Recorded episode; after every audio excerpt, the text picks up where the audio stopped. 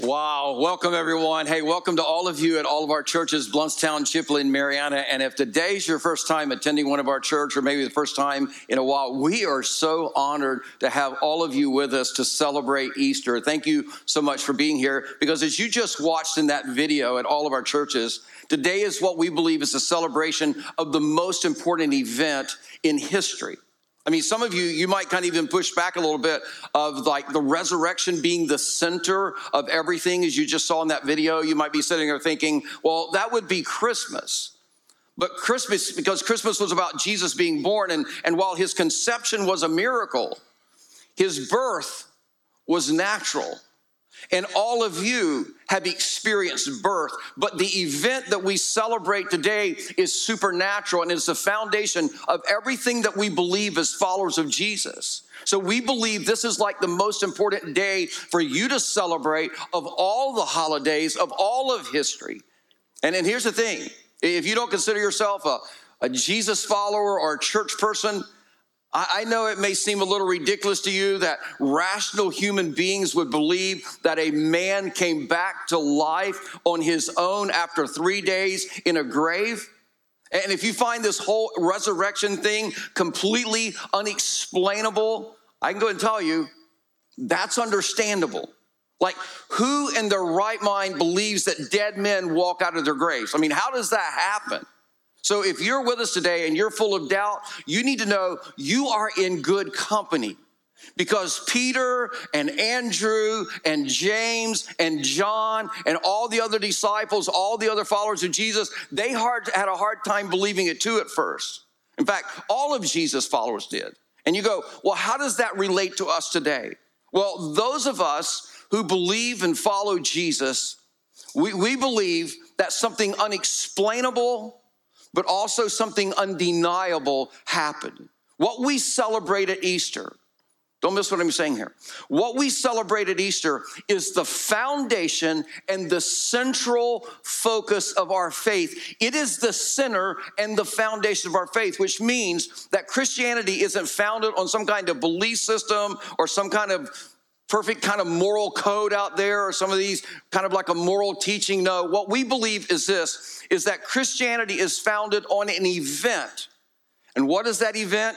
Jesus' resurrection from the dead. It was witnessed by people and it was recorded in history. See, we believe that Jesus really did die, that he was buried, and that he rose from the dead. It wasn't just a spirit, it wasn't just an illusion. We believe this because there were eyewitness accounts from men and women who saw Jesus alive. To be specific, over 500 people saw him alive after he died and rose again. And some of them, they wrote accounts about it. And those accounts were written for us. In fact, Matthew and Peter and John, they saw him physically die. They wrote about it. Not only that, that, but they died saying they saw him rise again. In fact, Mark and Luke, they investigated the claims as eyewitnesses and they came to the same conclusion that a dead man rose from the grave. And then there was James. Now, who's James? James was the half brother of Jesus. And James didn't believe before the crucifixion and the resurrection. Because, I mean, after all, what would your brother have to do to convince you that he was the Son of God? I mean, I mean, the answer to that seems to be rise from the dead, right? So if your brother ever says that to you, well, listen, I am the Son of God, you tell him, listen, you're going to die and rise again before I believe it. Because here's the thing after the resurrection, James became a believer as well. And here's the interesting thing James was killed because he wouldn't stop telling everyone that his half brother Jesus rose from the dead. Now, here's why this is so important for us to talk about at Easter. It is kind of natural for us to love Jesus as our forgiver, Jesus, or I care about you enough to fix your problems, Jesus even to be a fan of his more popular teachings, like the teachings of the Golden Rule do unto others as you would have them do unto you, or treat everyone as Jesus treated you. I mean, after all, his teachings, they really do, they show us the highest moral value of loving everybody. So it's natural to want all the good things of Jesus' teaching. It's natural to want all of those nice things about Jesus. But here's the point I don't want you to miss this morning a resurrected Jesus, it changes everything. And that's why a resurrected Jesus is a step too far for some people. And so, in church culture and even in our world, there's this tendency to want the loving teacher, Jesus, a supportive, understanding Jesus, a rabbi that we can listen to when we want, but not a resurrected Savior, Lord, and King. Now, here's why this is a problem. Because deep down inside, we know that if Jesus did not physically rise from the dead, then his teacher teachings are no longer good advice. In other words, we can't have it both ways. We can't accept what Jesus said and at the same time reject the fact that he rose from the dead. See, the resurrection is the key to understanding that everything that Jesus said, everything that Jesus did, it's the key to understanding why the disciples wrote what they wrote, why they suffered what they suffered to follow, follow and testify of Jesus. In their minds, the resurrection, it changed everything. Now, if you're here for the first time and all of a sudden you go, man, this is a pretty forthright Easter sermon, right? And, and you go, this is a little bit jarring and extreme. Well, you're not alone, maybe in even your thinking. In fact, there were many people in the first century Christian churches 2,000 years ago who, who thought like that as well. Like, like, I like the teachings of Jesus, but the resurrected Jesus, I'm just not going to go there. So, about 20 years after the resurrection, which is not a very long time span, the Apostle Paul, he writes a letter to these Jesus fans in Corinth to explain you can't separate the teachings of Jesus from the resurrection of Jesus. You cannot separate the two. In fact, here's what he says. If you want to follow along in your Bibles, we're going to be in 1 Corinthians chapter 15 today. Here, here's what the Apostle Paul writes, beginning in 1 Corinthians 15, verse 14. And if Christ has not been raised, our preaching is useless. In other words, everything the Apostle Paul had taught, written, or preached, he says, if Christ didn't raise from the dead, it's useless. See, the Apostle Paul is saying the truthfulness of our teaching and its credibility, it depends on the resurrection. Did it really happen? But not only does he say that, he, not only does he say our preaching is useless, he goes on and he says, and so is your faith. So the apostle Paul is saying, if Jesus didn't physically rise from the dead, he says, not only is our preaching useless, but your faith is useless as well. He says, if there's no resurrection, then Christian faith, it has no foundation. It absolutely lack meanings lacks meaning. And that can just seem so extreme. But the reason why the Apostle Paul is so extreme about the resurrection is that the resurrection isn't this peripheral thing that we just celebrate once a year. No, he's saying all of the teaching of Scripture are built upon the foundation of the resurrection. The reason we have faith in scripture is because of the resurrection. Our faith is built on the foundation of the resurrection. So the resurrection is not peripheral, it is essential. In fact, notice verse 15, he continues. He says, More than that, we are then found to be false witnesses about God.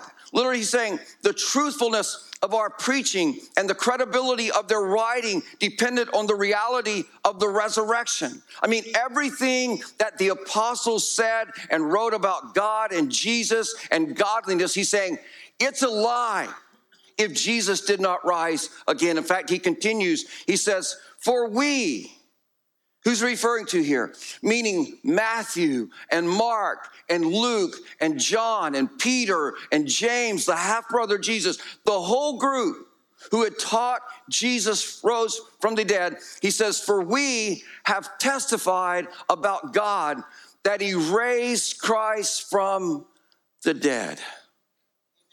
Now, to help us understand the importance of the resurrection as the foundation of our faith, literally what the Apostle Paul is saying if you don't think Jesus physically, literally rose from the dead, he said, then what you should do is you should get your Bible and you should go to the New Testament and you should find the beginning of the New Testament and you find Matthew, Mark, Luke, and John. And here's what you do you just tear it right out your Bible. Just tear it all out. And then he goes on, oh, by the way, when you get done with the Gospels, here's what you do. You take everything that I wrote you, the Apostle Paul says, and you tear that out too. Just tear it all out. Oh, by the way, take everything Peter said out and everything John wrote in 1st, 2nd, 3rd John and Revelation and tear all of that out. Just tear it all out. Just throw the whole thing away. Because if there's no resurrection, then it's all just a lie. Listen, if there's no resurrection, you just find everything those guys wrote, tear it out. That's how important the resurrection is to the gospel and the epistles that the apostles wrote. Now, for those of you that are absolutely freaking out about tearing a Bible up, that was an old journal of mine with some blank pages. Uh, you should have seen the look on some people's faces like, oh my gosh, lightning's fixing to happen. Listen, I just want you to feel the tension. See, too many Christians believe the Bible is the foundation of our faith. The resurrection is the foundation of our faith. See, the tension of the importance of the resurrection being the foundation of our faith is something we have to own at the core of our being. We believe the Bible because Jesus rose from the dead. And because this is such a big deal, the Apostle Paul continues in verse 17. He, he says these words next. Well, um, let's go ahead and go to verse 17 as he gives us another reason. He says, And if Christ had not been raised, your faith is futile. And get this last line, and you are still in your sin. So he says, not, not only is your faith still useless, but I don't want you to miss this last phrase here. He says, You are still in your sin. I mean, none of us want to hear that, right? I mean, after all, don't we all believe that God is loving and gracious and full of mercy and compassionate and forgiving? Where did we get that idea from? from those first century writers who wrote that Jesus rose from the dead. So if what they wrote about the resurrection is not true, then God being a loving, merciful, compassionate, gracious, and forgiving God, well, you can't believe that either. Listen, without the resurrection, the cross does not reconcile us to God. Without the resurrection, he says, there is no forgiveness for your sin. Without the resurrection, there would be no hope for salvation or eternal life. If Christ had not been raised, then his death on the cross would just have been another human death with no power to save anyone from sin and death. Listen, the resurrection is proof that everything that God promised about salvation and forgiveness and deliverance and sanctification and wholeness, it has been accomplished through the shed blood of Jesus on the cross. Only through the resurrection is that now made available to all of us. And if you think that the Apostle Paul has done enough to make his point, and you're afraid that we're really going to tear up a real Bible up here, just he doesn't think he's done enough. We're not. So he presses this even more. I want you to notice what he says in verse 18. He says, Then those who also have fallen asleep in Christ are lost. I mean, again, the Apostle Paul is emphasizing hey, if there's no resurrection, then those who've fallen asleep, meaning those who died as, as believers in Christ, he says, they, they've perished. If there's no resurrection, when you were at that funeral and someone said, we'll see them again. If there's no resurrection, that means we'll never see them again. So, all of these verses are the Apostle Paul's way of emphasizing if you abandon the resurrection, if you say there is no resurrection, he's saying then you have no hope. Because your entire concept of salvation, of heaven, and the future is based on the resurrection. The foundation of Scripture is the resurrection. And now that the Apostle Paul really has our attention, I want you to look at the next verse. Here's what he says If only for this life we have hope in Christ, we are of all people most to be pitied. This is such an amazing statement. It's something that most of us seldom ever think about. The Apostle Paul says if the only thing you get out of life or out of following Jesus is what you get in this life, he says, you are of all groups of people in this world, you should be the most pitied. Meaning, all of the times that you said no to temptation when it would have been so much fun in the moment, all the times you said no, he says, look out what you missed out for nothing if there's no resurrection. I mean, if there's no resurrection, you should have sought out something or someone that could have brought you happiness in the moment a long time ago. I mean, for those of you who gave up vacation time or arranged your vacation so that you could serve other people, for those of you who sacrificed personally so that you can do things to bless people who are less fortunate than you, what he's saying is you should have just indulged yourself if there's no resurrection. You should be playing golf, fishing, shopping, like be mowing your yard or something. You are wasting your life sacrificing for others if there is no resurrected Savior. I mean, that just seems so extreme, doesn't it? But that's exactly what the Apostle Paul is saying. He's saying, if there is no resurrection, we are to be most pitied for messing around with the whole Jesus thing. In fact, look at how he drives this point home in verse 32.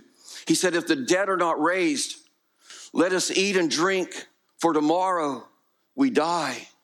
I mean, again, that's just so confrontational. But the Apostle Paul wants us to fully understand that the resurrection is the foundation of our faith. He's saying, listen, if there's no resurrection, we might as well just live our lives in pleasure because then there is no hope for eternal life. If there's no resurrection, then life really is just meaningless. There, there's no reason to live beyond temporary pleasure. If there's no resurrection, then we should just simply enjoy our time on this earth as much as possible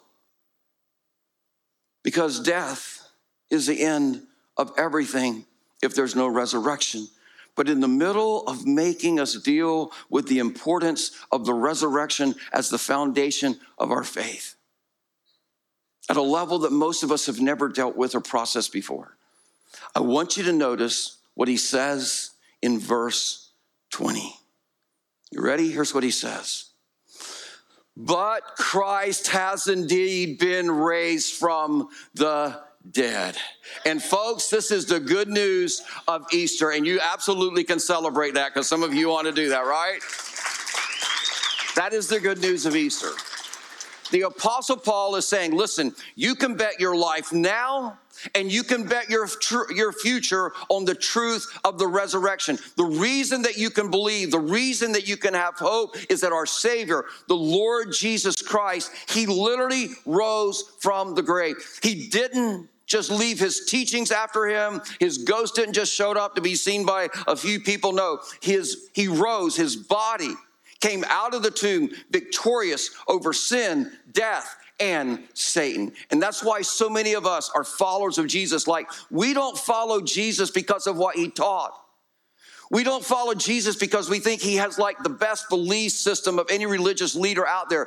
We follow Jesus because the evidence is overwhelming that he died on a Roman cross, that he was buried in a barred tomb for three days, and then he rose from the dead and he was seen by over 500 witnesses, including John and James and Peter and Andrew and Matthew and many others. In fact, the Apostle Paul said to those in Corinth, if you continue reading on, he says, If you're still questioning me, he says, Get yourself to Jerusalem because there are still people alive that can give testimony that Jesus indeed rose from the dead. So we follow Jesus because these men, they wrote their account of his resurrection while eyewitnesses, they were still alive and could have refuted that account of Jesus and said, oh, that's just a fable, that's just made up, and said they were wrong. But Jesus rose from the dead, and that makes all the difference for all of our lives.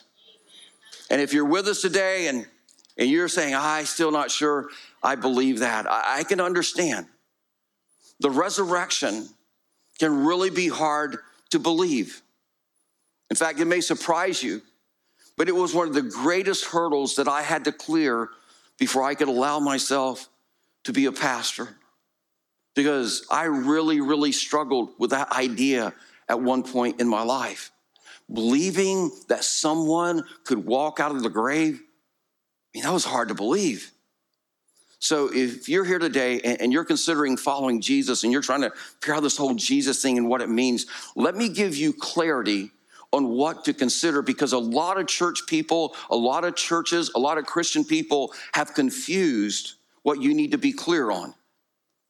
See, the issue that you need to get clear on isn't the fact that you work for a Christian or you know a Christian and they treated you badly, so you're not sure if you want to be a Christian.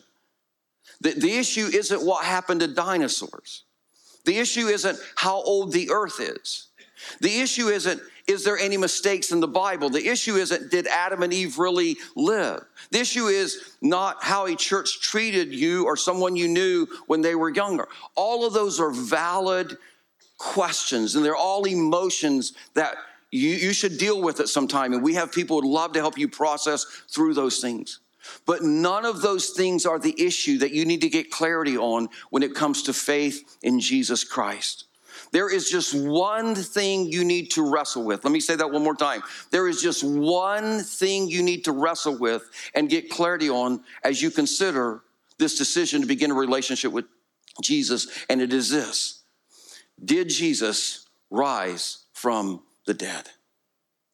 Did he rise from the dead? Because if he didn't, if he didn't, don't waste your time on Christianity. But if he did, and we believe he did, it changes everything for you. So that is the question if you're not a follower of Jesus. Did Jesus rise from the dead? Now, if you call yourself a follower of Jesus, I would encourage you to go home today or sometime this week and read all of chapter 15, this whole chapter that we've looked at. Because in this chapter, the apostle Paul, he gives powerful testimony to the greatness of our risen savior. He declares with conviction that if Jesus rose from the dead, then he's not only our risen Savior, but he is the King of kings and he is the Lord of lords. And that truth alone means it demands our unwavering allegiance and obedience to Him. That truth alone means that following Jesus is not a peripheral thing that you just do on Sunday mornings when you show up or whenever you show up at church. It means that following Jesus is the number one priority of my life. It is the thing that I pursue with all my heart, with all my soul, with my mind. It means I surrender everything and everyone to Him, and that is my life. And that's why the Apostle Paul closes chapter 15 out by urging all of us who claim to say that Jesus rose from the dead to give ourselves, he says, give yourselves entirely to the work of the Lord. So if you're a follower of Jesus today, one of the evidences that you believe the resurrection happened is that you give yourself entirely to the work of the Lord. He, challenges us to ask ourselves, why is it worth sacrificing our pleasure and comfort to minister to other people? Why is it worth all the hardship and difficulty we go through to give our life away to serve others? Like, why would we give the utmost effort and focus to do the work of serving and ministering to others?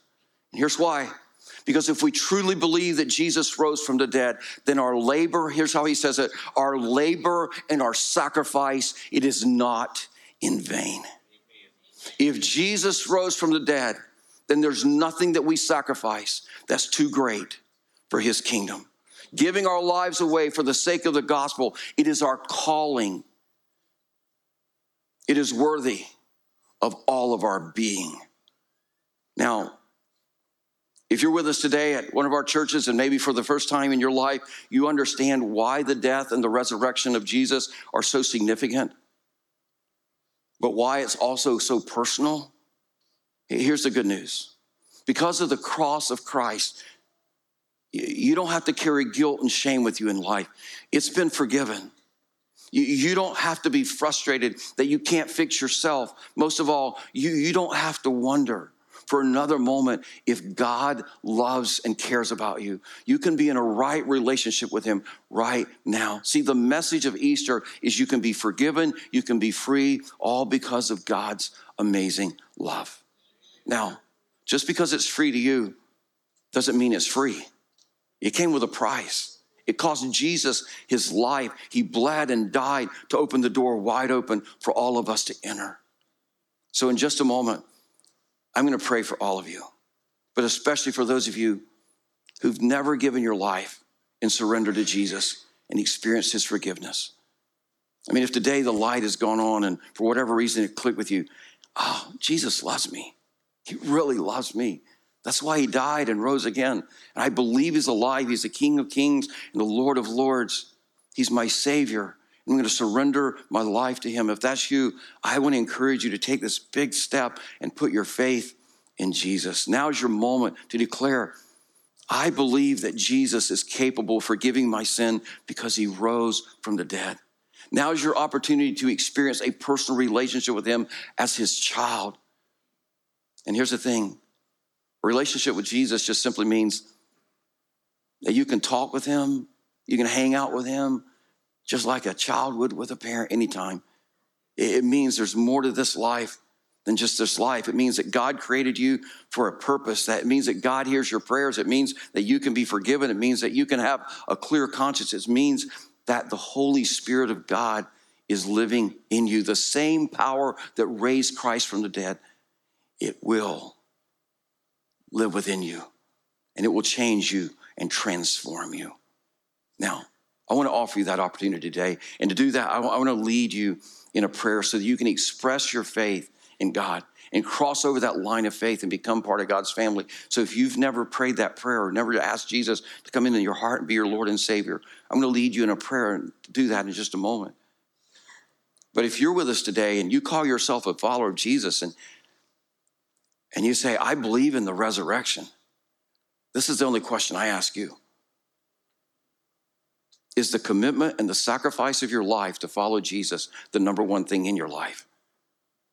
Because if you really believe in the resurrection, the Apostle Paul says, you'll give your life for the work of the kingdom. It'll be your number one priority. So I'm going to lead us in a prayer. Now, for those of you that are receiving Jesus, your Lord and Savior, there, there's nothing special about the words of this prayer. I just want to help you be able to express to God your desire to experience His grace, forgiveness personally here today. And then after we pray, the band on each campus are going to come back and they're going to celebrate what Jesus did for us through the cross. So will you bow your heads at all of our churches? Pray with me. Father, I thank you for this incredible opportunity today for men and women and students to step across the line into your family. God, I thank you for the opportunity for people who are sitting and, and hearing this morning who say that they believe that you died and you rose again. And they call themselves followers of Jesus. May this be a moment in time when they also understand if I believe that Jesus rose from the dead, it demands my life. The resurrection is not peripheral, it's essential. So, God, may there be men and women and students who call themselves followers of you that today they, they just say, Jesus, I am so sorry for taking for granted what you did for me.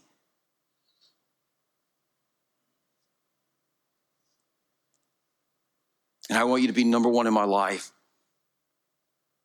If you've never asked Jesus to be Lord and Savior of your life, will you just pray this part of the prayer? Just say, Jesus, today I come to you. I admit that I am a sinner in need of a Savior. I believe that you died and that you rose again. I believe that your blood washes away all of my sin. I ask you to come and forgive me. I ask you to be my Lord. I ask you to be my King. I ask you to be my Savior. I'm going to be I'm following you today. I'm, I'm, beginning that journey with you today. And best I know how, I'm just going to begin the process. I'm just going to keep coming back and I'm going to learn how to take steps of what it means to be in a growing relationship with you. Thank you. Thank you that all of my sin, it's all been forgiven. Thank you that I don't have to live under guilt and shame. I can have a brand new life, all because of what Jesus Christ did for me on the cross. Thank you, God, for your amazing grace. Thank you for the cross. Thank you for the blood. But most of all, we thank you for your resurrection power that indwells us. And thank you for your word that you left us to guide us, to know how much you love us and how to live. God, I thank you for what you're going to do in our hearts and lives as we make you number one, as we give our lives in complete sacrifice, loving others as you loved us. In Jesus' name, I give you thanks. Amen.